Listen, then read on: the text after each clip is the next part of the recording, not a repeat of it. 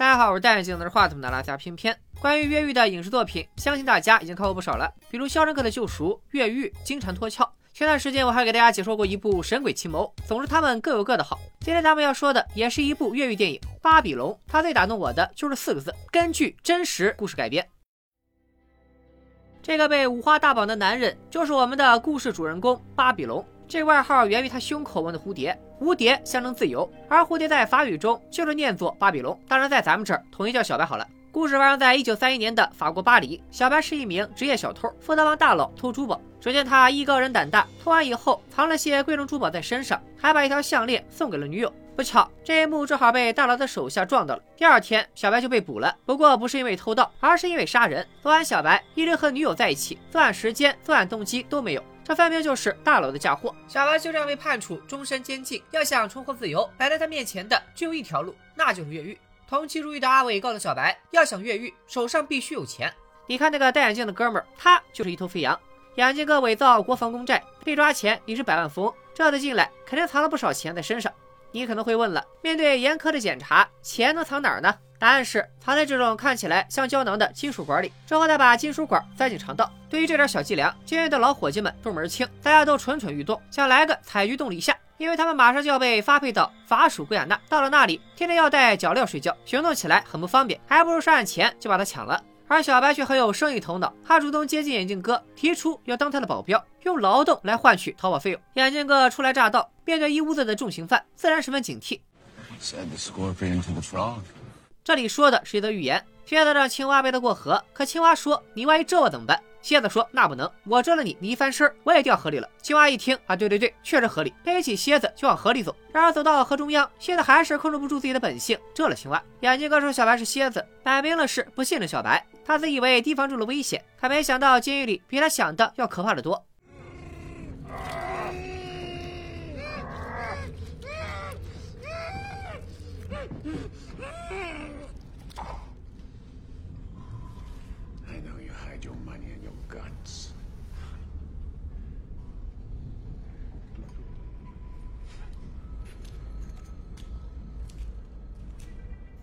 当天晚上，就有一个胖子杀死他旁边的有钱人，来了个杀鸡取卵。胖子在抢钱后，还特意给狱警留了点，狱警便睁一只眼闭一只眼。这事儿给眼镜哥吓屁了。天一亮，他就找到小白，同意雇他当自己的保镖。小白也提出了一个要求，那就是眼镜哥不能跟他一起走。也是，眼镜哥这种弱鸡带上了也是个累赘。此时的眼镜哥还等着他老婆给他上诉呢，没准过两天自己就放出去了。所以两人就此达成协议。下一次熄灯后，小白瞅准时机，来了一招先发制人。打斗声引来了狱警，阿伟趁乱抢走了胖子那把刀，并藏了起来。那他要用这把刀干什么呢？难道也在打眼镜哥的主意？咱们暂且按下不表。此时小白被发现手上有打斗痕迹，拉去头等舱接受惩罚。就这样，小白和眼镜哥一路有惊无险的到达了法属圭亚那。说到这里，不得不简单说一下法属圭亚那的历史。法属圭亚那是法国的殖民地，位于南美洲。法国大革命结束后，资产阶级思想得到传播，法国废除了殖民地奴隶制。可当时法属圭亚那仍然是重主业经济，需要大量劳动力。如今奴隶没有了，谁来维持经济运转？法国政府就想到了一个好主意，把犯人流放到那里，既可以减少监狱费用，还可以用免费劳动力建设殖民地，可谓一举两得。就这样，十九世纪五十年代，法国在法属圭亚那。建立流放地，把第一批囚犯送到那里服刑，一直到二十世纪，流放殖民地的政策才被废除。圭亚那在印第安语里意为多水之乡，它的地理环境为看管犯人提供了天然屏障，在那里有三个关押犯人的地方，分别为苦役岛、禁闭岛和恶魔岛。岛上丛林密布，岛外都是大海，海中还有鲨鱼，从这里越狱简直难于上青天。阿伟预感到进了流放营后再越狱就难了，他必须在进营之前就跑掉，所以打算找机会被送进医院，再从防守较松的医院逃跑。说干就干，瞅准时机，阿伟拿出之前藏着刀，刺伤了自己的腿，成功的获得了一次就医机会。而小白和眼镜哥则跟着大部队老老实实的来到流放营，一见面，监狱长就来了一段操场讲话。注意。这个机位很有趣，既不是监狱长的视角，也不是犯人们的视角，而是好像有人在角落里偷听的视角。导演为啥要这么拍呢？咱们也暂且按下不表。监狱长立下规矩：第一次越狱被抓会被关两年禁闭，第二次越狱被抓会被关五年禁闭，而后终身流放恶魔岛。另外，要是在越狱过程中杀了人，那么恭喜你，不用关禁闭了，直接一步到位砍头。很快，犯人们就被安顿好住处，即将被安排工作。小白便找到管事的老犯人。提前买下两个医院护士的闲职，外加一个供眼镜哥画画的笔记本。谈好条件，眼镜哥当场交钱。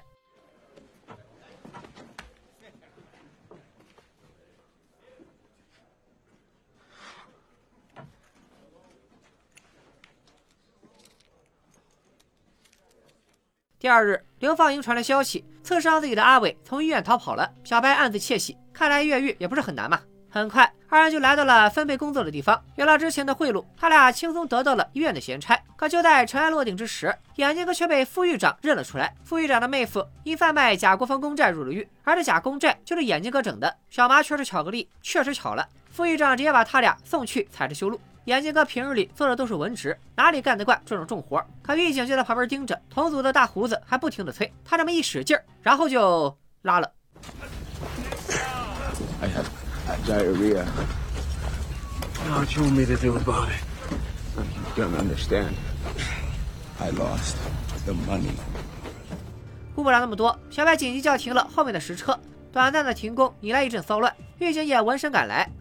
好在小白在慌乱中找到了钱，事后他把钱如数还给了眼镜哥。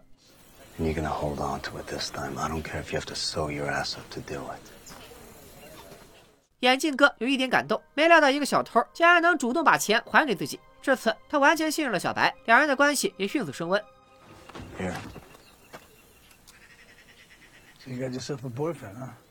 这天，一个皮条客来给监狱长和狱警送妓女。小白抓住机会和皮条客谈好价钱，让他送自己去海边。皮条客告诉小白，他的船就停在河对岸，三天后就会启程。经历了之前的找钱事件，又有人盯上了眼镜哥的钱。他们找了个机会，趁二人洗澡的时候前来偷袭眼镜哥。敌众我寡，小白虽然打赢了，但也不幸负伤。接二连三的偷袭让眼镜哥认清了自己的处境，留在监狱迟早送人头。他必须和小白一起越狱。第二天，狱警突然召集所有罪犯参与公开处刑。原来。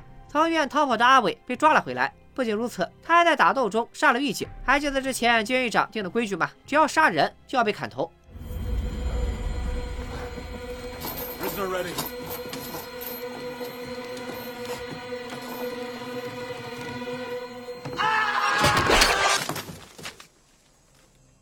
小白和眼镜哥负责运尸体，在看到鲜血渗出的那一刻，眼镜哥再也绷不住了，他两腿发软，一屁股坐在地上。狱警走过来，狠狠地用鞭子抽他。小白情急之下，抄起一块石头向狱警砸去。就这样，被迫提前实施了自己的越狱大计。只见小白顾不上眼镜哥，一路狂奔到河对岸，找到了皮条客。可眼镜哥还没付工钱呢，所以小白现在身无分文，只能开出一张空头支票。虽然做好了被拒绝的准备，但小白怎么也没想到，皮条客竟然是监狱长的人。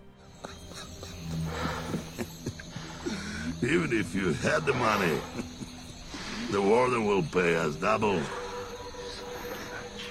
第一次越狱就这样以失败告终，小白被扭送回梦开始的地方。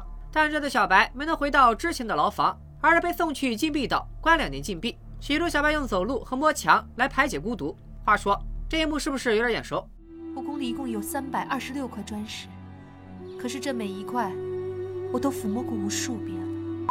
在日复一日的孤独中，小白逐渐撑不下去了。就在他要万念俱灰之时，竟然在饭桶里看到了半颗新鲜的椰子，盖子上还藏有一张纸条。原来眼镜哥因为内疚，买通了负责送饭的犯人，每天给他送去一颗椰子。只不过到了他手里，已经被中间商磕破成了半颗。尽管只有半颗椰子，小白也觉得十分珍贵。椰子不仅能增强体力，还让他重拾了希望。此刻他知道自己并不是一个人在战斗，高墙之外还有眼镜哥在关心他。从此，小白不再丧气，开始锻炼身体。两年，相信很快就能熬过去。虽然很励志，可偏偏想不明白的是，他为什么要疯狂健身？要知道，肌肉越发达的人，每天消耗的热量就越高，他们所需摄入的热量也就越高，饿的也就越快。所以说，如果你哪天进了监狱，吃喝管够的话，整一套囚徒健身问题也不大。可如果吃都吃不饱，那还是躺着不动养膘吧。啊，希望这个知识点大家以后都用不上。小白健身的日子也没能持续太久，加餐就被狱警发现。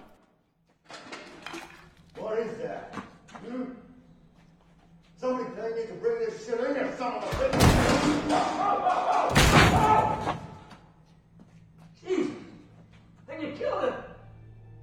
狱警直接活活打死了送餐的犯人。监狱长让小白供出是谁收买了犯人，小白却守口如瓶。监狱长下令减去他一半口粮，本就不够充饥的汤水再减去一半，无异于直接要他的命。小白就这样咬牙强撑，他的身体越来越差，隔三差五还会有尸体从旁边的禁闭室里拖走。泡到小白快撑不住时，监狱长给他送来半碗肉汤，继续有供。可小白却径直把汤往监狱长嘴里送，气得监狱长下令关掉天窗。本来就幽闭、憋闷、孤独，如今来唯一的一点光亮也要被剥夺，小白的精神开始崩溃，也开始出现幻觉。两年刑期结束，当小白又重新回到流放营，他的肉体和精神都垮了，直接被送到了流放营里的医院。而此时的眼镜哥已经得到了监狱长的信任，顺利当上了会计。好家伙，安利杜富兰知乎内行。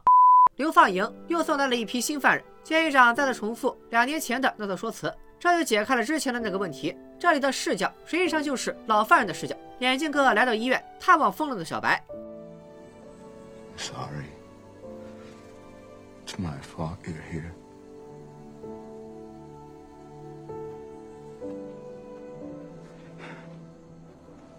As you predicted, um, my pills run into some problems. But my wife's doing very well. She recently married my lawyer.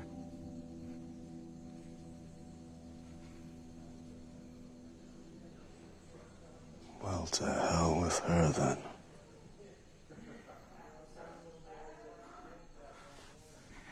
You son of a bitch. I thought you'd gone simple on me.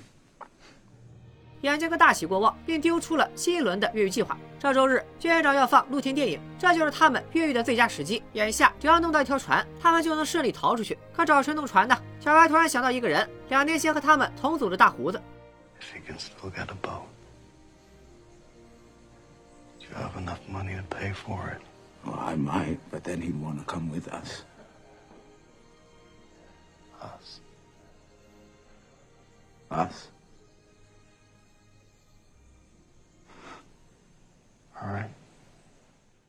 话音刚落，小白突然歇斯底里，靠娴熟的演技骗取了一颗镇定药。晚上，负责看管医院的犯人对一个小男孩伸出了咸猪手，恰好被小白看到。等看管离开后，小白就邀请小男孩也加入了自己的越狱男团。很快，眼镜哥把大胡子带进医院。他因为会计的身份解锁了流放营的很多权限，而普通犯人大胡子要想进医院就需要点手段了。他也是个狠人，直接划烂了自己的手臂。就此，越狱男团首次合体。寒暄过后，他们开始核对越狱计划。先由眼镜哥把小白装疯打下来的镇定药下到狱警的酒里，等到电影放映时，再由小男孩引出看管病人的犯人。小白和大胡子负责把他打晕，并趁机偷出医院的钥匙。而后三人一起逃出医院，和眼镜哥会合。按计划，此时眼镜哥已经偷到了监狱长办公楼的钥匙。狱警的注意力都被电影吸引，监狱长办公楼几乎人去楼空，他们四人就可以横穿办公楼逃出流放营。离开流放营以后，大胡子的人会在海岸的上游准备好船，他们可以直接坐船离开。正如前面所说，这是根据真实故事改编的电影，所以并没有那些酷炫的高智商之斗。现实中的越狱往往就是这么的朴实无华且枯燥。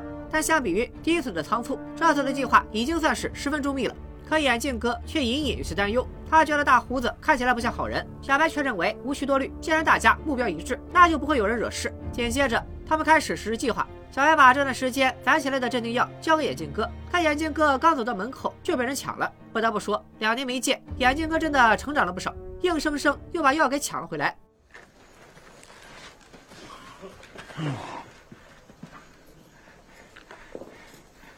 I'd have figured I'd know how to throw a punch, considering how often my father used to beat me.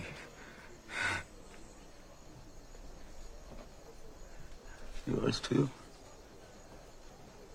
My parents are school teachers. See you tonight.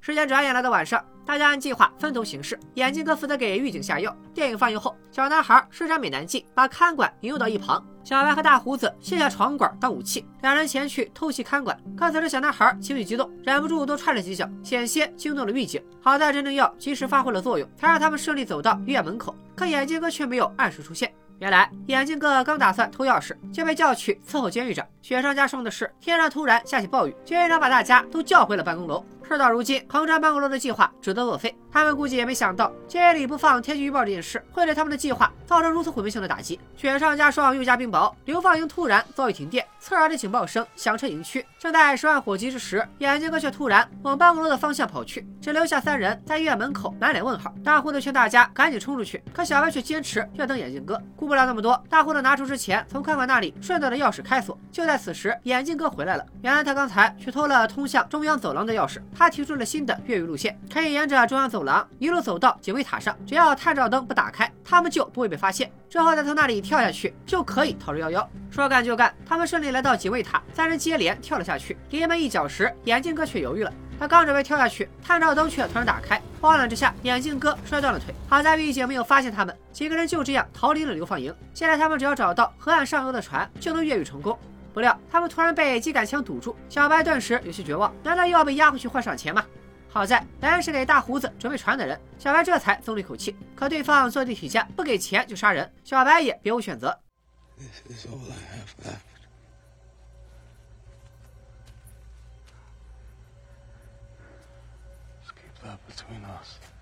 虽然过程坎坷，但总算让越狱男团拿到了装备。如今只要再飘过这片海，他们就能重获自由。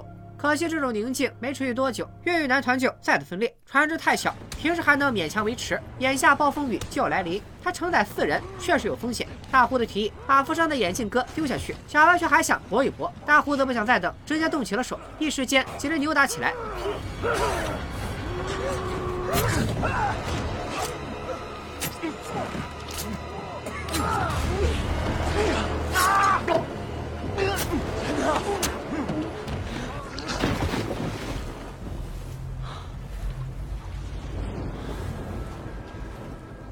大家合力把大胡子扔进海里。现在船上空荡了许多，只剩下他们三个人，还有眼镜哥的话。是的，你没看错。船上甚至没有水和干粮，也不知道他们是怎么挺过来的。好在不久后，他们就漂到了岸边，被原始部落的人救起。部落里岁月静好，还有修女传教。这个修女看起来慈眉善目，她很清楚三人是罪犯，还劝小白向上帝忏悔。小白从中嗅到一丝危险，劝眼镜哥和小男孩继续逃跑。可两人都贪恋此刻的安逸，不愿离去。没办法，小白只得放下助人情节，打算独自离开。不料他没走几步，就发现了警察。原来修女早就报了警。危急时刻，小白没有独自逃命，而是回来通知同伴。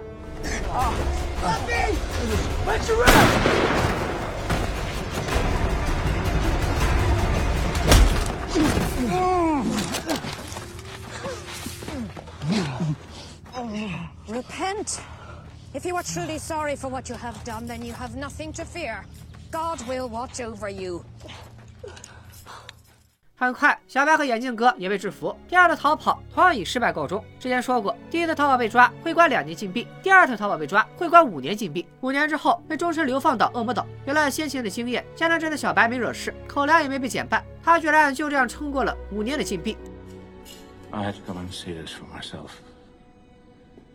Few men survive five years in solitary.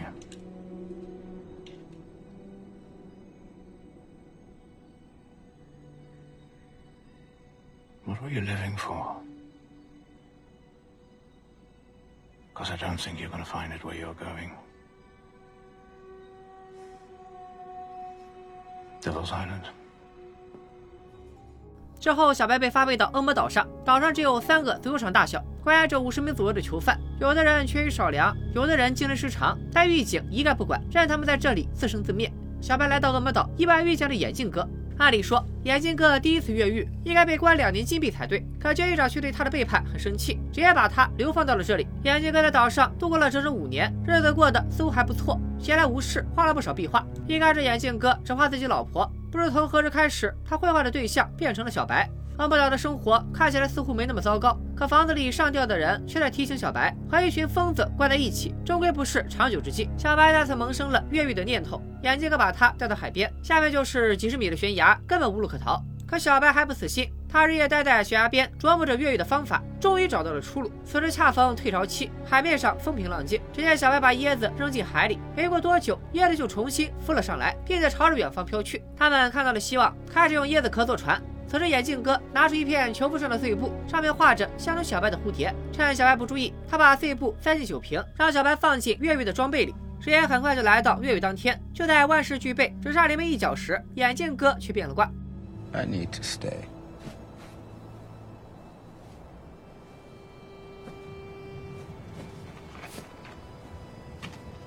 What are you talking about?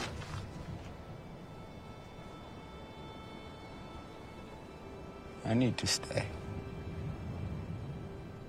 For the same reason you have to go. 眼镜哥并不是不想走，只不过之前的种种让眼镜哥意识到自己只能拖小白后腿，更何况他现在还瘸了一条腿。相交多年，小白自然明白眼镜哥的苦心。他和眼镜哥道别后，纵身一跃，跳入了大海。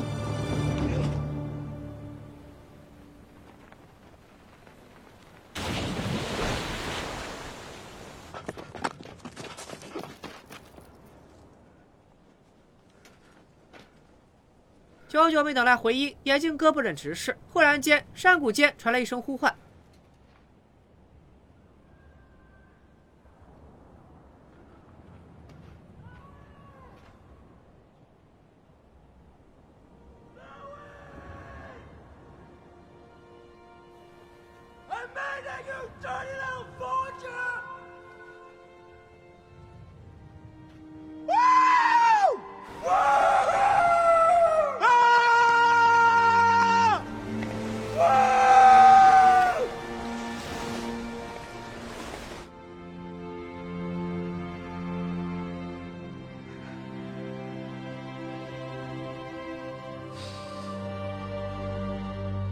历经了太多坎坷，小白终于在头发泛白、健康不在的时候重获自由。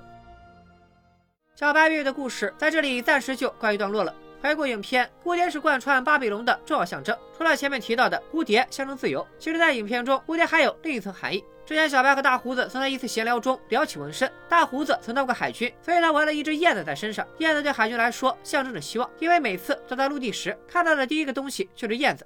You in the Navy? Eighteen months. Followed by six in the break. Didn't suit me. A butterfly. So you're a thief now.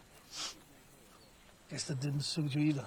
这两句话非常重要，不仅说了蝴蝶的另一层含义，还交代了小白之前的经历，被海军关过六个月的禁闭，这就为他日后能熬过七年禁闭打下了基础。可六个月和七年终究不一样，关七年禁闭对正常人来说恐怖到无法想象。更难的是，在这七年中，小白不仅没有被孤独侵蚀掉自我，出来后还依旧坚守着追求自由的信念，这份异于常人的坚定就足以赢得更多掌声。此外，巴比伦还有一点让我印象深刻，那就是不管遭遇何种危机，小白都没有抛弃眼镜哥。可现实果真如此吗？小白本就是一名职业小偷，在生死攸关之时，他真的能做到如此大义凛然吗？我能理解，为了让观众更认同男主，导演和编剧往英雄的方向塑造，想打造一个意志坚定、讲义气的正面角色。但鲁迅说过，这世上最经不起考验的就是人性。在生死关头，小白这个角色或许可以有更复杂的表达。在这一点上，片片更喜欢1973版《巴比伦》的处理。现在看到的这版《巴比龙》，其实就是对老版的翻拍。在老版中，小白在很多情况下做出的选择都很值得玩味。第一次被关禁闭的时候，眼镜哥给小白送叶子被发现，小白一开始也没有把眼镜哥供出来，他的口粮被减半，只能靠吃虫子充饥，身体每况愈下。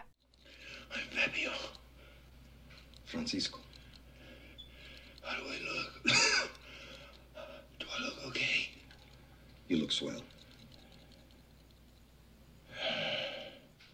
这段对话在小白刚开始关禁闭的时候也出现过，只不过那时的小白是一个回答者，而问出这个问题的老者没过多久就死了。小白知道如今的自己马上也要撑不下去了，思前想后，他不能坐以待毙，于是叫来监狱长，打算供出眼镜哥。可监狱长那副不可一世的表情让小白十分不爽，他忽然开始赌气，无论如何就是不想看到这种人胜利的姿态，话到嘴边又硬生生的咽了回去。I, I, had it. I, I had the name. Honest to God, I. I'm. I, I must be light. I must be lightheaded or something because I. I'm trying. I'm trying. I, I, I can't remember. Honest to God, I can't. I can't. It's not there, Mr. Prosecutor. No, it's, is not. It's not there. No.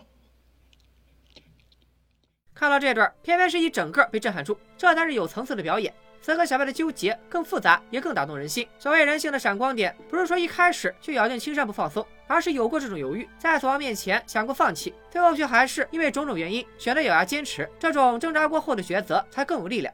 同样精彩的还有另一个片段，在两年禁闭解除后，小白、眼镜哥和小男孩逃出监狱，三人坐着船漂洋过海。不料他们刚上岸就撞见警察。注意看，此时小白是怎么做的？他和小男孩对视一眼，放下眼镜哥，撒腿就跑。这才是普通人在生死关头时可能做出的反应。而新版巴比龙随着关禁闭前的节奏，较之老版优化不少，但却把这些最精彩、最真实的一面省略了，难免让人有些遗憾。之前咱们提过好几次，巴比龙是根据真实故事改编而成。现实中的巴比龙也是一名职业扒手，他因被诬告杀人而被判处终身监禁。在服刑的过程中，他曾八次越狱，甚至在一次越狱中误入了原始部落，在部落里娶了两个老婆，过了几年悠哉生活。最后因为实在受不了部落的落后，而选择再次逃亡。不料他一踏入现代社会，就又被警察抓了。就这样，他继续谋划着下一次越狱，直到第八次才越狱成功，让他成为了八万流放者中为数不多活下来的人。那一次，他从恶魔岛一跃而下，漂了三十六个小时才靠岸。上岸后发现他漂到了圭亚那，他在圭亚那关了一年，才被最终释放。这次，他终于获得了合法公民的身份。之后，定居到委内瑞拉，有了正经工作，还娶了一个老婆。然到老年后，在老婆的鼓励下，他写下这本自传。一九六九年，他冒着被抓的风险，再次踏入法国境内。将自传交给出版商，要求在法国本土将他和一众流放者的故事发表出来。《巴比龙》一经出版就引起轰动，并被译成三十种语言，在全球传播。一九七零年，法国特许他回到法国，并恢复了他自由人的身份。至此，他终于像蝴蝶一样获得了真正的自由。《巴比龙》的故事到这里就真正结束了。作为一部由真实故事改编的越狱电影，如果你期待高智商、高科技犯罪，那你可能会对他有所失望，但如果你把它当做一部传记电影来看，里面还是有很多触动人心的地方。男主查理·汉纳姆甚至还为了这部戏十周狂瘦三十六斤，单凭着敬业精神，《巴比龙》也值得一看。当然，如果你能接受老电影的节奏，片片更推荐大家看一看评分更高的七三版。今天就聊到这里吧，大家还看过哪些精彩的越狱主题电影或者电视剧？也可以在弹幕和评论区和小伙伴们一起分享。咱们下期再见，拜了个拜。